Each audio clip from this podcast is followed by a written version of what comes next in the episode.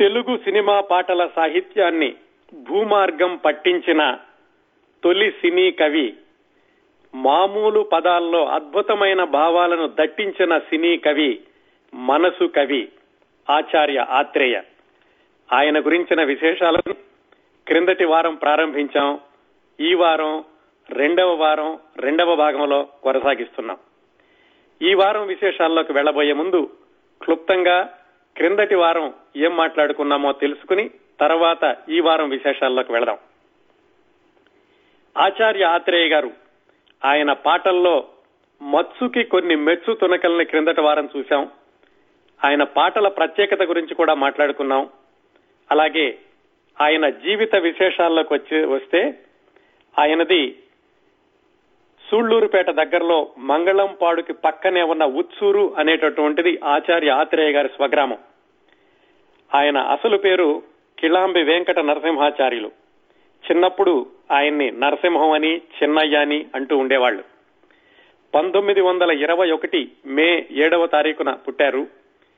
ఆయన జన్మించినటువంటి పది సంవత్సరాలకి, అంటే ఆయనకి ఎనిమిది తొమ్మిది సంవత్సరాల వయసు ఉండగా వాళ్ల అమ్మగారు మరణించారు. అది ఆ పసి వయసు మీద తీవ్రమైన ప్రభావాన్ని చూపించింది. ఆ తర్వాత ఆచార్య ఆత్రేయ గారు నరసింహం, చిన్న అని ఇంట్లో పిలువబడే ఆ కుర్రవాడు పది సంవత్సరాల వయసులో పెదమామ గారి పెద మేనమామ గారి దగ్గర కొన్ని రోజులు, చిన్న మేమగారి దగ్గర చిన్న మేనమామ గారి దగ్గర తర్వాత కంటిన్యూస్ గా ఉంటూ చదువుకోవడం ప్రారంభించారు. హై స్కూల్ చదువంతా కూడా చిన్న మేనమామ గారి ఇంట్లో ఉండి నడిచింది. ఆ చిన్న మేమగా మేనమామ గారు జగన్నాథాచార్యులు గారు నాటకాలంటే చాలా ఆసక్తి, నాటకాల్లో వేషాలు వేస్తూ ఉండేవాళ్లు. చిత్తూరు నాగయ్య గారు ఆయనకు మంచి మిత్రులు. ఆ విధంగా కానీ మరే విధంగా కానీ ఆత్రేయ గారికి హై స్కూల్లో ఉండగానే నాటకాలు చూడడం మీద ఎక్కువ ఆసక్తి పెరిగింది. స్కూల్కి చదువు సరిగ్గా వెళ్లేవాళ్లు కాదు. డబ్బులు కూడా స్కూల్కి కట్టాల్సినటువంటి డబ్బులు ఎక్కడో ఖర్చు పెడుతూ ఉండేవారు. ఈ విషయాలన్నీ ఆయన ఆత్మకథలో ఏమాత్రం భేషజం లేకుండా రాసుకున్నారు. ఇంతవరకు క్రిందటి వారం మాట్లాడుకున్నాం. ఈ వారం విశేషాలకు వద్దాం. ఆయన హై స్కూల్లో చదువుకుంటూ ఉండగానే మిత్రుడు ఒకతను కంద పద్యాలు రాసి ఇవి ఎలా ఉన్నాయో చూడమని ఇస్తే, అప్పుడు ఆత్రేయ గారు అసలు పద్యాలు ఏమిటో ఏమిటో తెలియని వయసులో వాళ్ళ మేనమామ గారు ఇచ్చినటువంటి పద్య లక్షణాల పుస్తకాన్ని కూలంకషంగా చదివి వాళ్ళ మిత్రుడు రాసినటువంటి కంద పద్యాల్లోని తప్పుల్ని కంద పద్యంలోనే రాసి మళ్ళా మిత్రుడికి ఇచ్చారు. ఆ విధంగా ఆయనకి హై స్కూల్లో ఉండగానే ఇలాగా పద్యాలు చిన్న చిన్నగా పాటలు లాంటివి రాయడం అలవాటయ్యింది. అప్పుడే ఆయనే తన పేరుని ఆచార్య ఆత్రేయ అని హై స్కూల్లో ఇలా మొట్టమొదటిసారిగా రచనలు రాస్తున్న రోజుల్లోనే పెట్టుకున్నారు. తర్వాత సినిమాల్లోకి వచ్చాకో ఎవరో మార్చిన పేరో కాదు అది.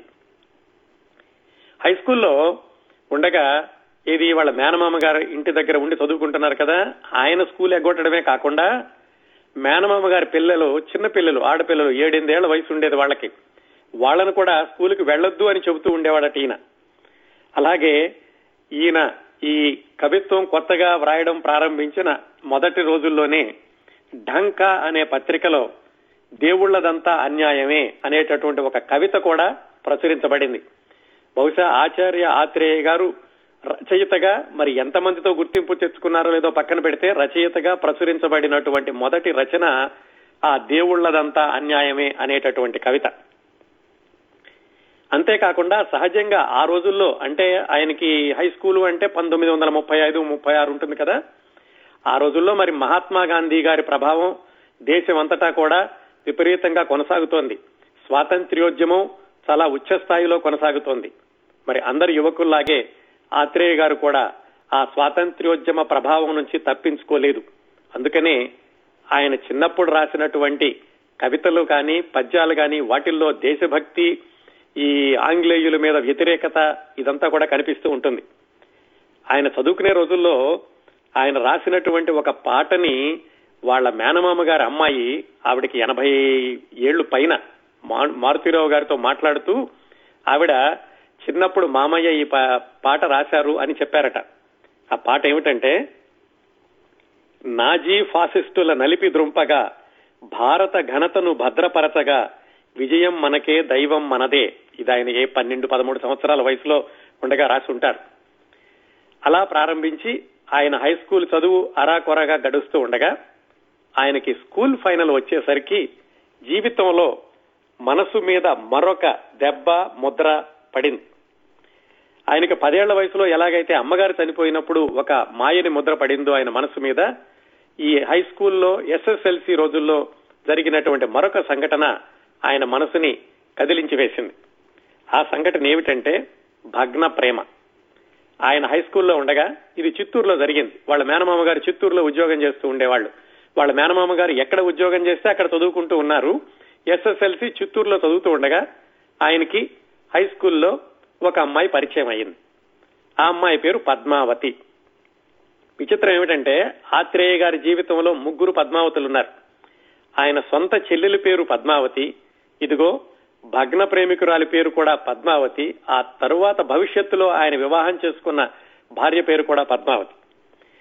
ఈయన ప్రేమించి ప్రేమించారు ఇద్దరూ ప్రేమించుకున్నారు. అలాగే నా అమ్మాయం కాదనలేదు. కాకపోతే ఆ వయసులో ఆ వయసు అంటే అప్పుడు ఆయనకి పదిహేడు పద్దెనిమిది సంవత్సరాల వయసు ఉంటుందేమో, అంటే పంతొమ్మిది వందల ముప్పై ఏడు ముప్పై ఎనిమిది సంవత్సరాల్లో ఆ వయసులో ప్రేమించుకుని ఇంట్లో తెలిసి వీళ్ళిద్దరూ వివాహం చేసుకోవడానికి కూడా సిద్ధమవుతున్నారు అని తెలిసి ఇంట్లో వాళ్ళు అభ్యంతరం చెప్పారు. కారణం ఏమిటి? వాళ్ళిద్దరిది కూడా ఒకటే గోత్రం అవడం.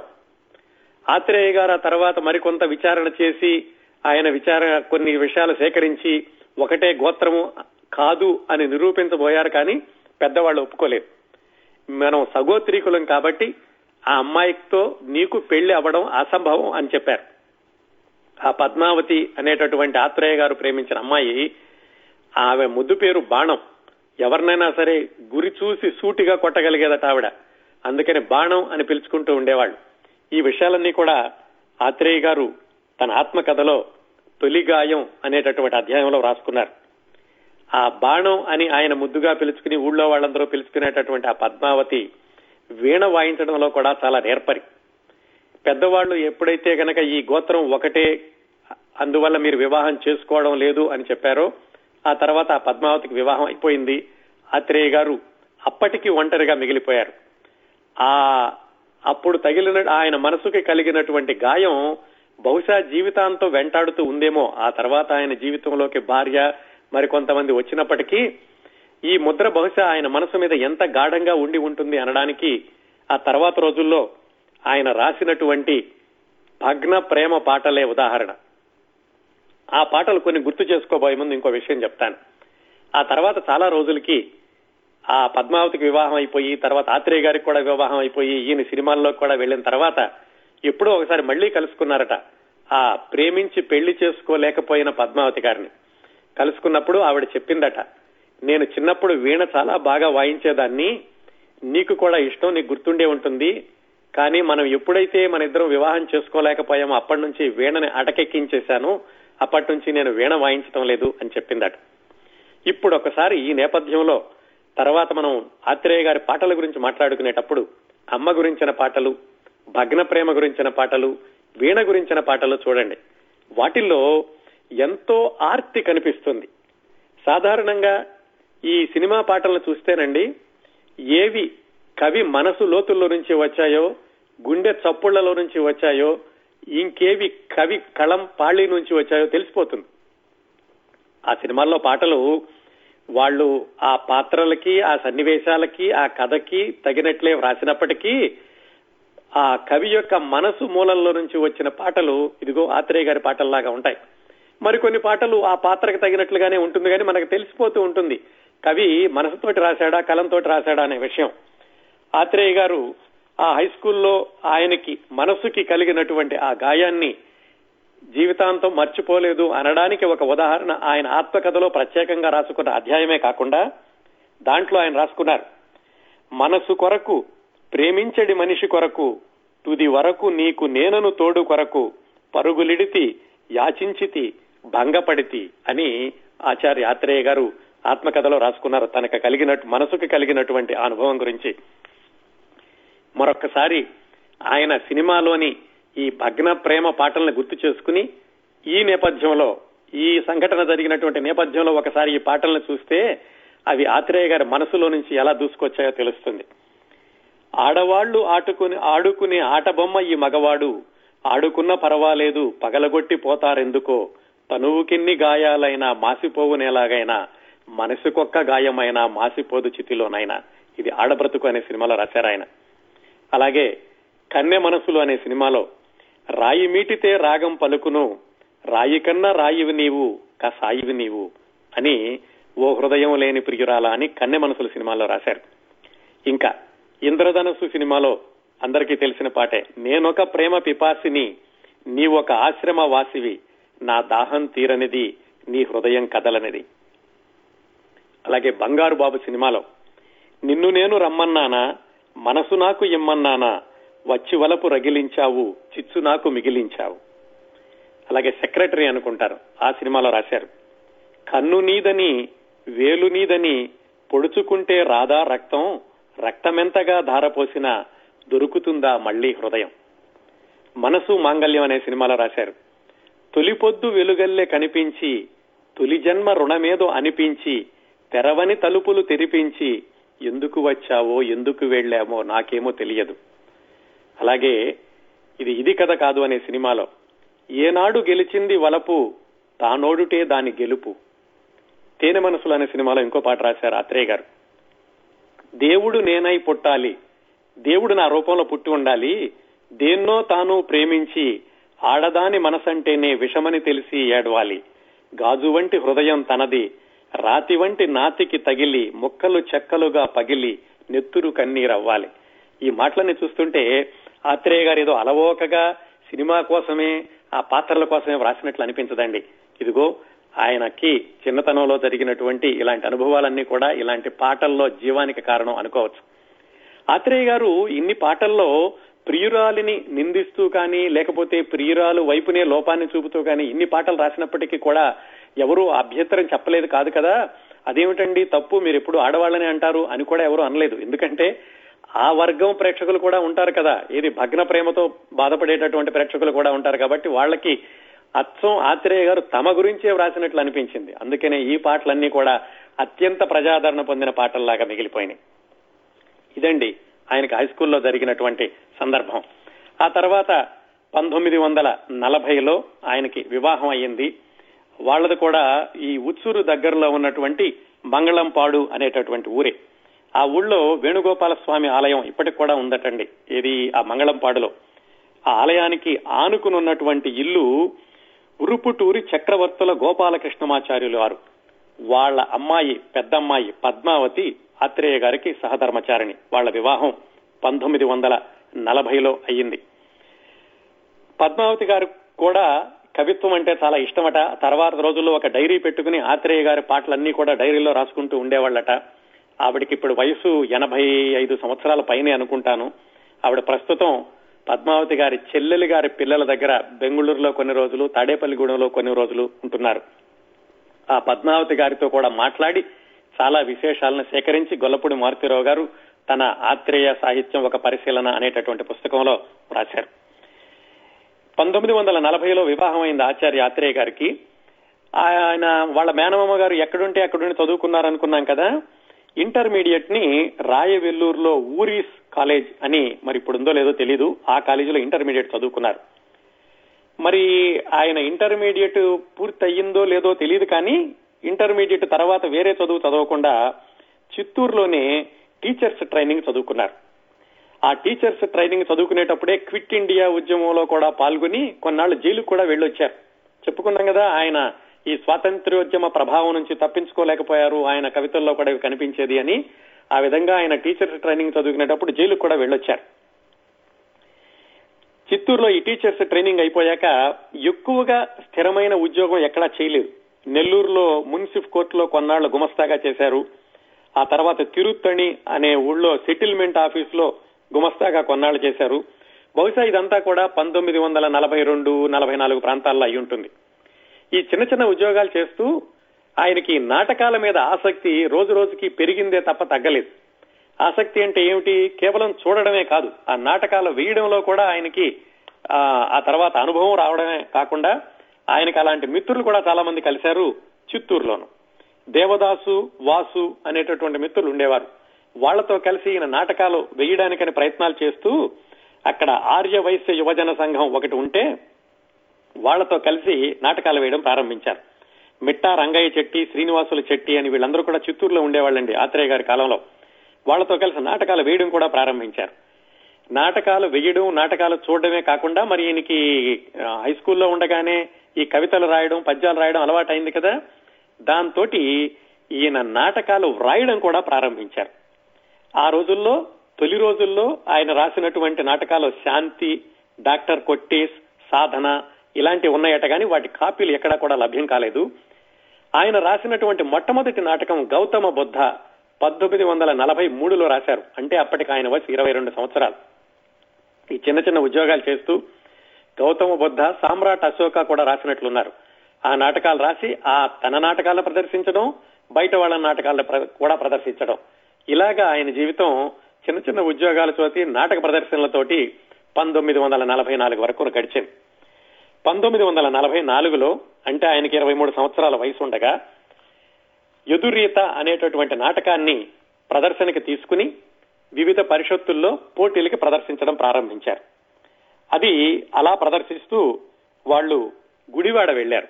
గుడివాడలో ఆంధ్ర నాటక కళా పరిషత్తు అని ఉండేది. ఆ పంతొమ్మిది వందల నలభై నాలుగవ సంవత్సరంలో యదురీత అనేటువంటి నాటకాన్ని ఈయన రాసింది కాదు, వేరే వాళ్ళు రాసింది. ఆ గుంటూరు గుడివాడ వెళ్లి గుడివాడలో ప్రదర్శించారు. ప్రదర్శించినప్పుడు ఈయనకి దానిలో ప్రైజ్ వచ్చింది. ఆ నాటకానికి ప్రైజ్ వచ్చింది, ఆత్రేయ గారికి బహుమతి వచ్చింది. ఆ ఆంధ్ర నాటక కళా పరిషత్తు వాళ్ళు గుడివాడలో మీరు ఉండిపోండి, మీరు ఏదో చిన్న చిన్న ఉద్యోగం చేస్తున్నారు కదా, మా నాటక సంస్థలోనే మీకు ఈ శాలరీ ఇచ్చి సెక్రటరీగా పెట్టుకుంటాము, మా దగ్గర ఉండిపోండి అని గుడివాడలో ఉంచేశారు. అది పంతొమ్మిది వందల నలభై నాలుగులో ఆయన ఈ గుడివాడలో నాటకం వేసి గుడివాడలోనే ఉండిపోవడానికి కొన్ని నెలల ముందు ఒక కుర్రవాడు గుడివాడ నుంచి మద్రాసు వెళ్ళాడు సినిమాల్లో వేయడానికి. అలాగే ఈయన్ని ఎవరైతే ఉంచేశారో ఆ నాటక కళా పరిషత్కు అధ్యక్షుడిగా ఇంకొక ఆయన ఉన్నారు. ఆ తర్వాత ఫాస్ట్ ఫార్వర్డ్ చేస్తే ఒక ఇరవై ఏళ్లు ముప్పై ఏళ్లు ముందుకెళ్తే ఆ గుడివాడ నుంచి మద్రాసు వెళ్లిన కుర్రవాడు, ఈ ఆంధ్ర నాటక కళా పరిషత్కి అధ్యక్షుడిగా ఉన్నటువంటి ఆయన, ఇదిగో మన ఆత్రేయ గారు, వీళ్ళందరూ కలిసి సినిమాల్లో అద్భుతమైనటువంటి చరిత్ర సృష్టిస్తారని ఆత్రేయ గారికి అప్పుడు ఏమాత్రం ఆలోచన లేదు. ఆ ఈయనకంటే ముందుగా గుడివాడ నుంచి మద్రాసు వెళ్లిన కుర్రవాడే అక్కినేయ నాగేశ్వరరావు గారు. ఆ ఆంధ్ర నాటక కళా పరిషత్కి అధ్యక్షుడిగా ఉన్న ఆయన పేరు దుక్కిపాటి మధుసూదన రావు గారు. ఆ తర్వాత రోజుల్లో దుక్కిపాటి మధుసూదన రావు గారి సినిమాలు తీస్తే, అక్కినేయ నాగేశ్వరరావు గారు వేషాలు వేస్తే, ఆత్రేయ గారు పాటలు రాస్తే, కేవీ మహదేవన్ బాణీలు కూరిస్తే ఆ పాటలని ఎంత చరిత్ర సృష్టించాయో మనందరికీ తెలుసు. ఆ విధంగా పంతొమ్మిది వందల నలభై నాలుగులో గుడివాడలో జీతం కోసమని ఆ నాటక పరిషత్తుకి సెక్రటరీగా ఉండిపోతున్న రోజుల్లో ఆయన పరివర్తన అని రెండో నాటకం రాశారు. ఇది గౌతమ బుద్ధ తర్వాత. ఆ పరివర్తన నాటకాన్ని ఆ రోజుల్లో నాటకాలు బాగా వేసేటటువంటి డాక్టర్ గరికపాటి రాజారావు గారు ఆయన చూసి ఆ పరివర్తన నాటకాన్ని నేను వేస్తాను అని ఆయన భుజాన వేసుకుని ఆ పరివర్తన నాటకాన్ని ఆంధ్రదేశంలో అన్ని చోట్ల కూడా ప్రదర్శించడం ప్రారంభించారు. గుడివాడలో ఎక్కువ రోజులు ఉన్నట్లేరు, నలభై నాలుగు నలభై ఐదు ఒక సంవత్సరం సంవత్సరం లోపే ఉన్నట్లున్నారు ఆత్రేయ గారు.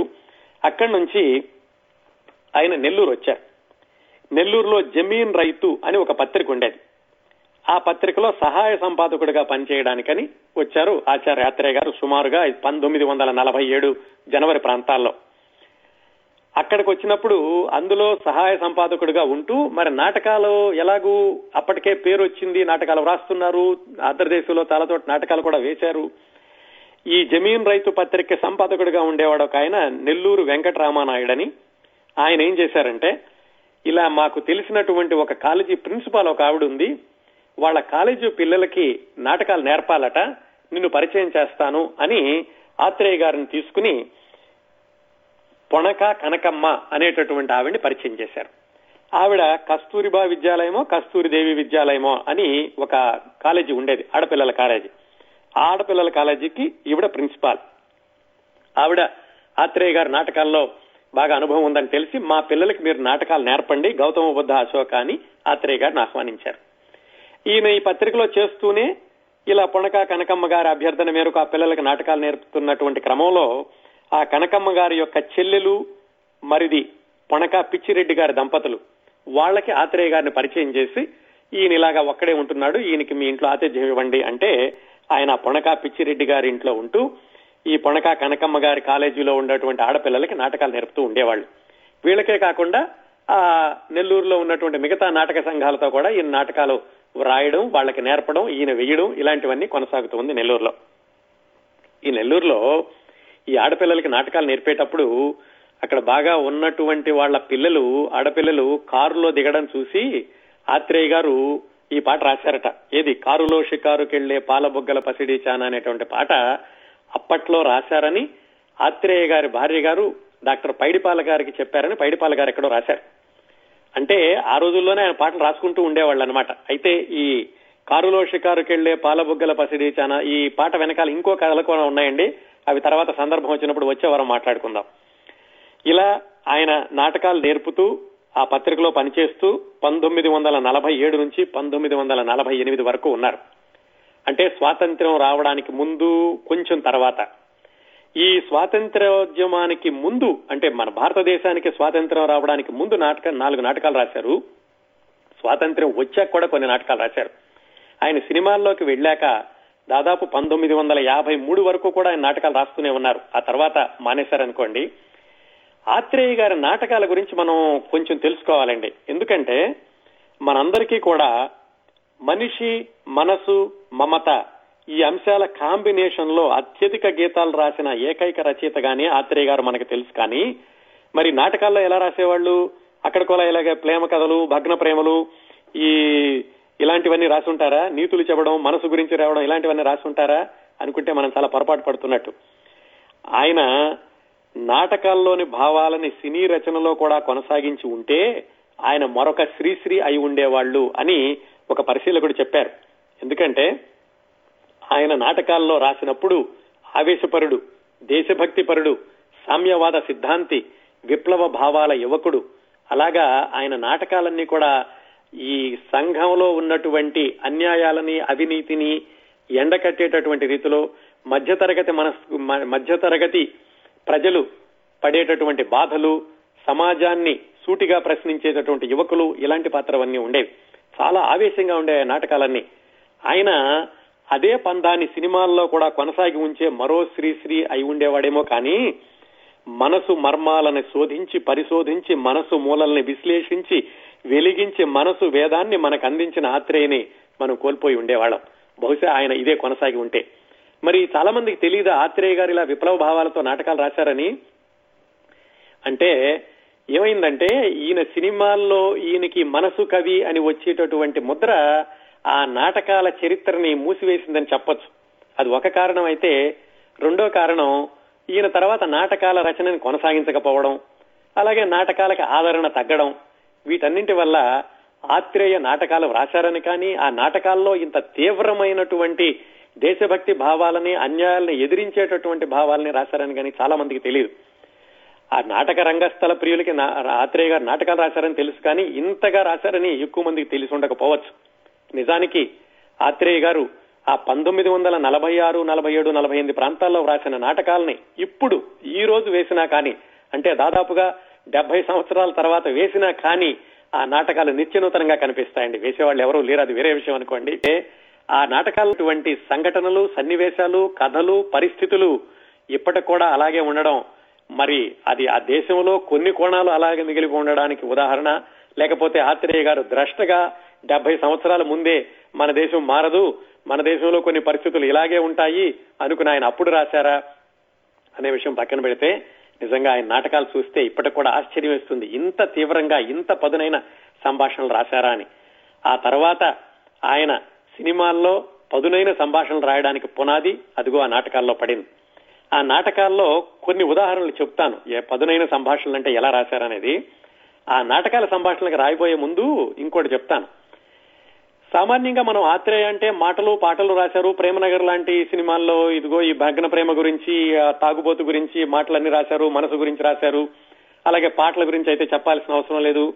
కాకపోతే ఆయనకి తన నాటకాల్లోని ఆవేశాన్ని సినిమాల్లో చూపించేటటువంటి అవకాశాలు ఎక్కువగా దొరకలేదు. అది ఎందుకు అనే విషయాన్ని పక్కన పెడితే, అవకాశం దొరికినప్పుడు మాత్రం ఆయన తనలోని ఆవేశపరుణ్ణి, ఆదర్శవాదిని బయటికి తీసుకొచ్చారు. ఒక్క ఉదాహరణ చెప్పాలంటే జయభేరి అనేటటువంటి సినిమాలో ఒక సంభాషణ రాశారు ఆయన, ఆత్రేయ గారు. ఇది పంతొమ్మిది వందల యాభై తొమ్మిదిలో ఆయన పంతొమ్మిది వందల యాభై ఒకటిలోని సినిమాల్లోకి వెళ్లారు. ఈ జయభేరి అనేటువంటి సినిమాలో ఒక చిన్న సంఘటన.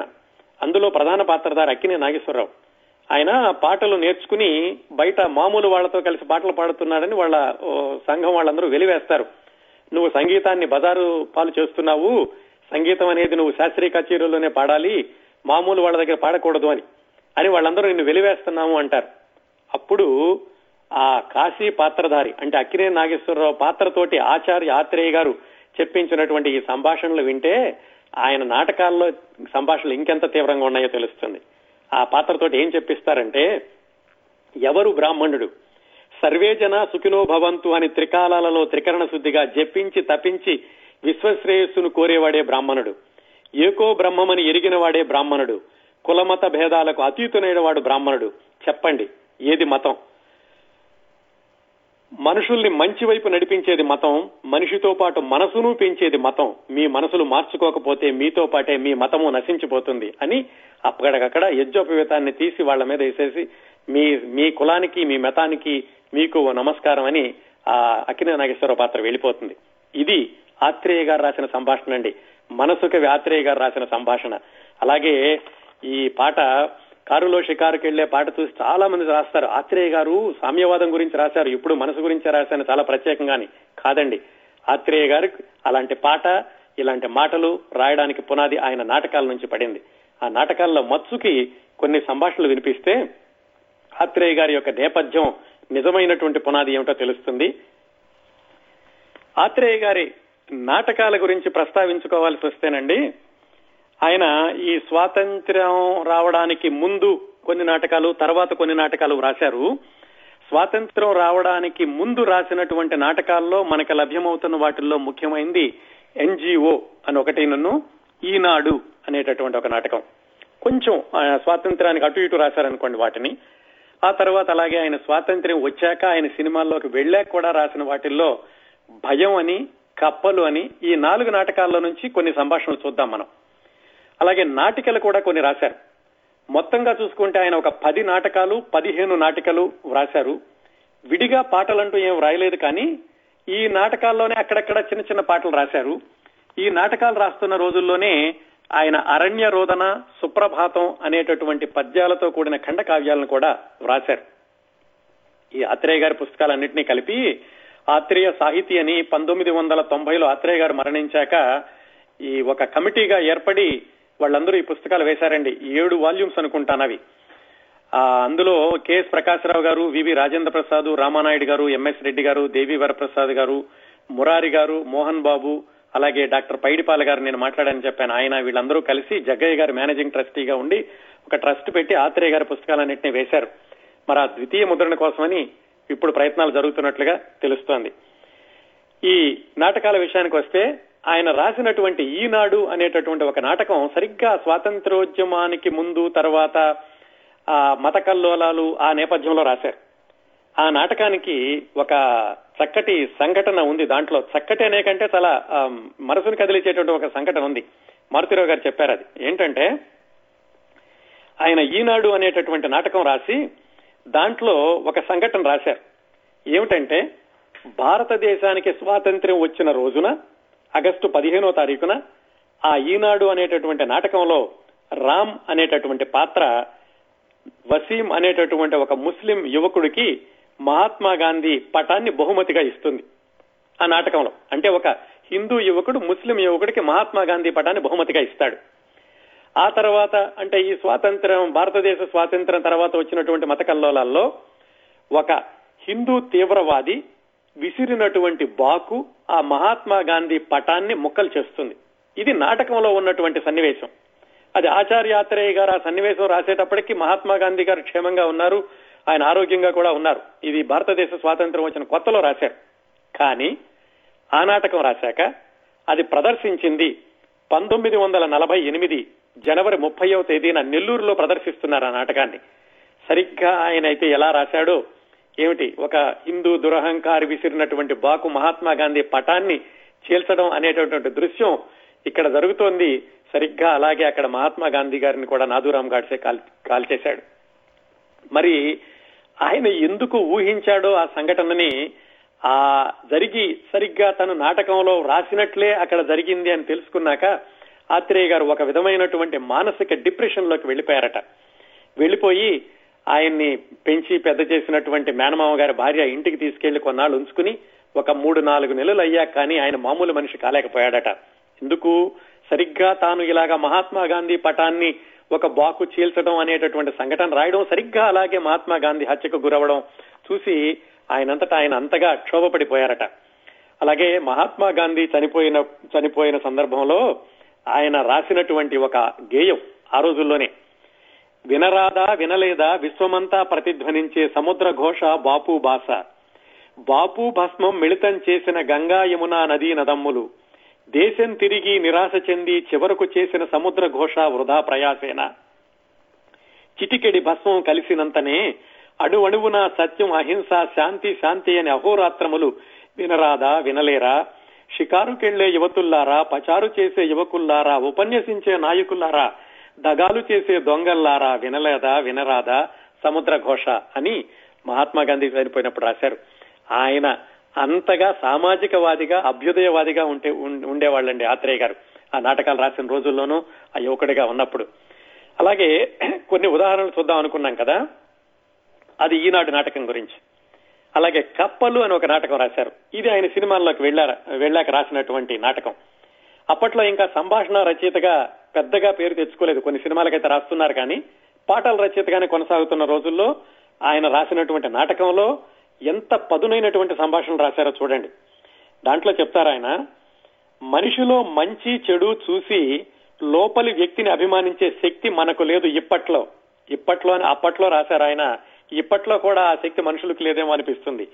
మనిషిలో మంచి చెడు చూసి ఆ తర్వాత లోపలి వ్యక్తిని అభిమానించండి అనేటటువంటి సంభాషణ ఆ రోజుల్లో రాశారు. అలాగే ఆ కప్పలు అనేటటువంటి నాటకంలో, అడవుల్లో అంతఃపురాలు కట్టుకున్నాం, చెట్ల నీడల్లో స్వర్గాలు నిర్మించుకున్నాం, కలిమిలేములు మా జీవితంలో కాలు పెట్టలేదు అని ఒక జంటతో అనిపిస్తారు.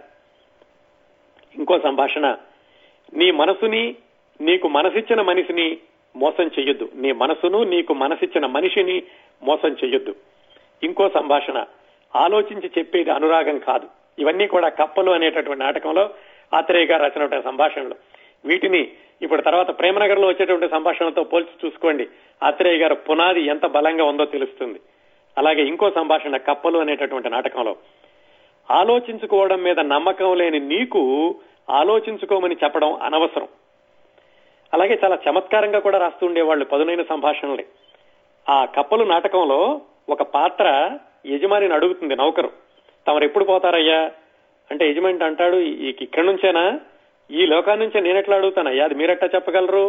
ఇలాగా చమత్కారమైన సంభాషణలు కూడా చాలా రాస్తూ ఉండేవాళ్ళు. డబ్బు గల వాళ్ళకు వచ్చేవి ఆపదలు, లేని వాళ్లకు వచ్చేవి కష్టాలు, ఇలా సూక్తులు అనదగినటువంటి సంభాషణలు ఆ రోజుల్లోనే రాయడం ప్రారంభించారు. ఈ స్వాతంత్ర్యం రావడానికి ముందు, ఈనాడు నాటకం తర్వాత ఆయన రాసినటువంటి చాలా ప్రసిద్ధమైనటువంటి నాటకం ఎన్జిఓ. నేను నాటకం నాటిక రెండు మాటలు అంటున్నాను, తేడా ప్రేక్షక శ్రోతలకి తెలిసే ఉంటుంది అనుకుంటున్నాను.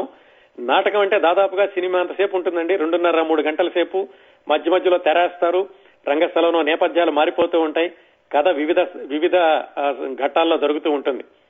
అదే నాటిక అంటే ఏకాంకిక అని కూడా అంటారు, సాధారణంగా తెరపడదు, ఒక గంటలో గంటలోనూ అరగంటలోనూ అడిపోయే అయిపోయే వాటిని నాటికలు అంటారు. ఆత్రేయ గారు అవి ఇవి రెండు కూడా రాశారనమాట. దీన్ని సరదాగా రావి రాచకొండ విశ్వనాథ శాస్త్రి గారు అన్నారట, నాటకానికి నాటికకి తేడా ఏంటంటే నాటకం రాస్తూ రాస్తూ మధ్యలో ఆపేస్తే అది నాటిక అయిపోతుంది అని. అది కాదనుకోండి, కానీ ఆత్రేయ గారు నాటకాల్లోనూ నాటికల్లోనూ రెండింటిలో కూడా తన ముద్ర చూపించారు. ఈ ఎన్జిఓ అనే నాటకాన్ని అద్దె కొంప అనే పేరుతో పంతొమ్మిది వందల నలభై ఎనిమిది డిసెంబర్లో మద్రాసులో ఎల్ఐఎం కాలేజీ వాళ్ళు ప్రదర్శించారు. ఆ తర్వాత అద్దె కొంప నుంచి ఎన్జిఓ అని మార్చి దాంట్లో ఆత్రేయ గారు కూడా వేషాలు వేస్తూ ఉండేవాళ్ళు. ముఖ్యంగా ఈ ఎన్జిఓ, అద్దె కొంప ఈ రెండు మాటలు చూస్తే చాలా నాటకంలో ఏముంటుందో తెలిసిపోతుంది కదా. మధ్య తరగతి మనుషుల యొక్క పైకి ఎగరలేని కింద ఉండలేని ఆ మనస్తత్వాన్ని బ్రహ్మాండంగా చిత్రీకరించారు ఆత్రేయ గారు దాంట్లో. అందులో ఈ మధ్య తరగతి పాత్ర ఒక గుమస్తా, అతని తమ్ముడు ఉంటాడు, అతను ఈ మధ్య తరగతి వాళ్ళ యొక్క కుహనా విలువల్ని ప్రశ్నిస్తూ ఉంటాడు. మనకి ఎందుకు ఇంత కపటత్వం, లేని వాళ్ళైతే చక్కగా కూలి చేసుకునే బ్రతుకుతూ ఉంటారు, మనం అలా చేసుకోవచ్చు కదా, ఎందుకు ఇలా లేనిపోయినటువంటి భేషజాలతో బతుకుతున్నా ఈ మధ్య తరగతి జీవితాలు అని. ఆ ఇంట్లో వాళ్ళనే కాకుండా సమాజంలో జరిగేటటువంటి అన్యాయాలను కూడా ప్రశ్నించేటటువంటి పాత్ర, ఆ ఇంటి యజమాని పాత్ర, గోపి దాని పేరు, ఆ పాత్రని ఆత్రేయ గారు పోషిస్తూ ఉండేవాళ్లు ఆ నాటకంలోను. మారుతీరావు గారు దీన్ని విశ్లేషిస్తూ చెప్పారు, అప్పటికే కాదు ఇప్పటికే ఈ ఎన్జిఓ నాటకాన్ని వేసినప్పటికీ కూడా సరిగ్గా పరిస్థితులన్నీ అలాగే ఉన్నాయి అనిపిస్తూ ఉంటుంది. ఈ సినిమాలో క్షమించాలి ఈ నాటకంలో, ఎన్జిఓ నాటకంలో గుమస్తా ఇందులో ముఖ్యమైన పాత్ర బాధపడుతుంటే డాక్టర్ చూడడానికి వస్తాడు, జబ్బు చేస్తే వచ్చి ఆ డాక్టర్ అంటాడు, ఏమండి మీ ఇంట్లో ఎలా కాపురం ఉన్నాడో తెలియటం లేదు అంటే ఈ గోపి అంటే ఈ పరిస్థితులకు ఎదురు తిరిగేటటువంటి కుర్రాడు ఆత్రేయ గారు వేసినటువంటి పాత్ర, మాకు తెలిస్తే కదండి మీకు తెలియడానికి అంటాడు. అలాగే అమ్మాయి పెళ్లి కాలేదని వాళ్ళ నాన్న బాధపడుతున్నాడని డాక్టర్ గారికి చెబుతూ, దాని పెళ్లి కాకపోతే ప్రపంచం అంతా మునిగిందనుకుంటారండి మా నాన్న అంటే డాక్టరు ఎవరికి అని అడిగాడు. ఎవరికైతే మాకెందుకు, మా అక్కయ్యకు పెళ్లిడు మించిపోతుందట, నిన్నటి నుంచి కొత్త జబ్బు ఒకటి పట్టుకుంది అని డాక్టర్ గారికి చెబుతాడు.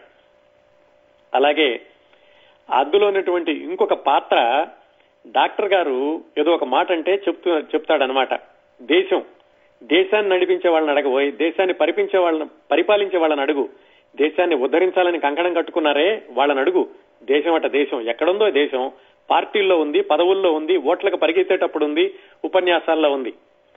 ఈ ఈ చిట్ట చివరి వాక్యం మళ్ళీ చెప్తాను, జాగ్రత్తగా గమనించండి. ఎక్కడుంది దేశం, పార్టీల్లో ఉంది, పదవుల్లో ఉంది, ఓట్లకు పరిగెత్తేటప్పుడు ఉంది, ఉపన్యాసాల్లో ఉంది.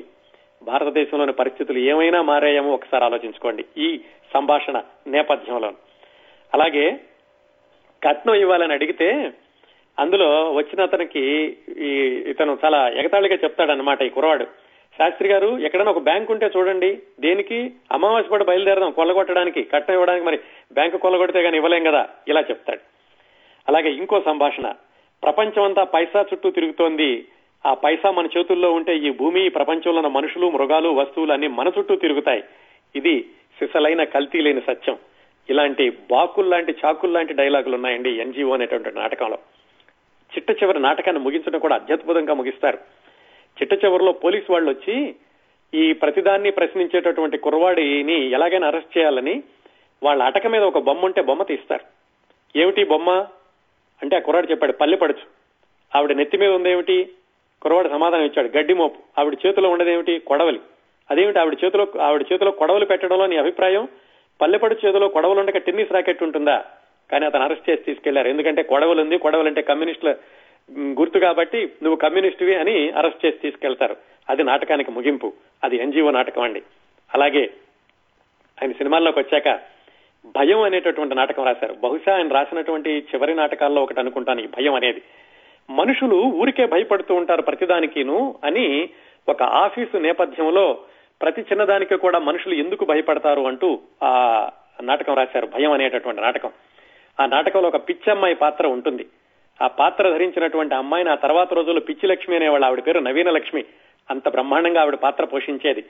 ఆ నవీన లక్ష్మి గారి భర్తే బీరం మస్తాన్ రావు అని కృష్ణ గారితో బుర్రిపాలెం బుల్లోడ్ అనేటటువంటి సినిమాకి దర్శకత్వం వహించారు. అలా ఆత్రేయ గారు రాసినటువంటి కొన్ని సినిమా కొన్ని నాటకాల్లోని పాత్రలతోటి పాత్రల పేర్లే ఆ పాత్రధారులు కూడా వచ్చేసినంత ప్రభావాన్ని కలిగించిన ఆత్రేయ గారు రాసినటువంటి నాటకాలు. ఇందులో పాటలు ఎక్కువగా రాసేవాళ్ళు కాదనుకున్నాం కదా, కానీ మరి బహుశా ఆయన సినిమాల్లోకి వచ్చాక రాసినటువంటి నాటకం అవడం వల్ల ఏమో ఈ భయం అనేటటువంటి నాటకంలో అద్భుతమైనటువంటి పాట రాశారు ప్రారంభంలో. అనుక్షణం మరణ భయం, జీవన సంభరణ భయం, ధన మదాంధ జనచోదిత రణ భయం, మరణ భయం, అంధకారం అయోమయం, ఆర్తనాద సంకులం, అసహనం అనుమానం, అడుగడుగున వంచనం. తర్వాత నాలుగు మాటలు వినండి, ఆత్రేయ గారు పూర్తిగా సంపూర్ణంగా మనసు కవిగా పరిణామం చెందక ముందే ఆయన రాసినటువంటి మాటలు ఈ భయం అనేటటువంటి నాటకంలోని పాటలో. మనిషికి మనిషి అన్న భయం, మనసంటే మనకు భయం, సత్యమన్న చచ్చే భయం, చచ్చుదాకా చావు భయం, మనిషి మనిషికి మనిషి అంటే భయం, మనసంటే మనకు భయం, సత్యమన్న చచ్చే భయం, చచ్చుదాకా చావు భయం, తూర్పు లెగయు తూర్పు దశను పరుగులెత్తు పడమటను అన్ని ఎడల అందరికీ అర్ధరహిత వ్యర్థ భయం, బ్రతుకు భయంకర భయం, కష్టతరం నిష్ఠురం, బరువెక్కిన పాడు శవం, భగ్న మనోరథ పదం. ఇలాంటి పాట ఆయన భయం అనేటటువంటి నాటకంలో ఆయన సినిమాల్లోకి వచ్చాక రాశారు. ఇవండి ఆత్రేయ గారి నాటకాలకి లో ఉన్నటువంటి కొన్ని పదునైనటువంటి సంభాషణలు, ఆ తర్వాత రోజుల్లో ఆత్రేయ గారు అద్భుతమైనటువంటి సంభాషణ రచయిత అనడానికి పునాది ఈ నాటకాల్లో ఉన్నది అనేది చెప్పడానికి ఈ ఉదాహరణలు చెప్పాను. అలాగే మరి ఆత్రేయ గారు ఇలాంటివి ఎందుకు కొనసాగించలేకపోయారో మనకి తెలియదు, కానీ అది సినీ జీవితం కాబట్టి చాలా ప్రభావాలు ఉంటూ ఉంటాయి. ఆయన కొనసాగి ఉంటే ఈ సంభాషణలు మనం ఒకసారి పరిశీలిస్తే ఆత్రేయ గారు మరొక శ్రీశ్రీ అయి ఉండేవాళ్ళు అనడంలో ఏమాత్రం సందేహం లేదు. ఇలా నాటకాలు వేస్తూ ఆయన మద్రాసులో కూడా నాటకాలు వేస్తూ వస్తున్న రోజుల్లో ఆయనకి సినిమాల్లోకి ప్రవేశించాలనేటటువంటి ఆలోచన వచ్చింది. అక్కడి నుంచి సినిమాల్లోకి ఎలా ప్రవేశించారు, తొలి ప్రవేశం, మొదటి రోజులు, ఆ తర్వాత సినిమా రంగంలో ఆయన రాసినటువంటి పాటలు, కొన్ని పాటల వెనకాల ఉన్నటువంటి కథలు, ఆత్రేయ గారి గురించి ప్రచారంలో ఉన్నటువంటి కొన్ని కథలు, ఇలాంటివన్నీ వచ్చేవారం ఆత్రేయ జీవిత విశేషాలు మూడవ భాగంలో తెలుసుకుందాం.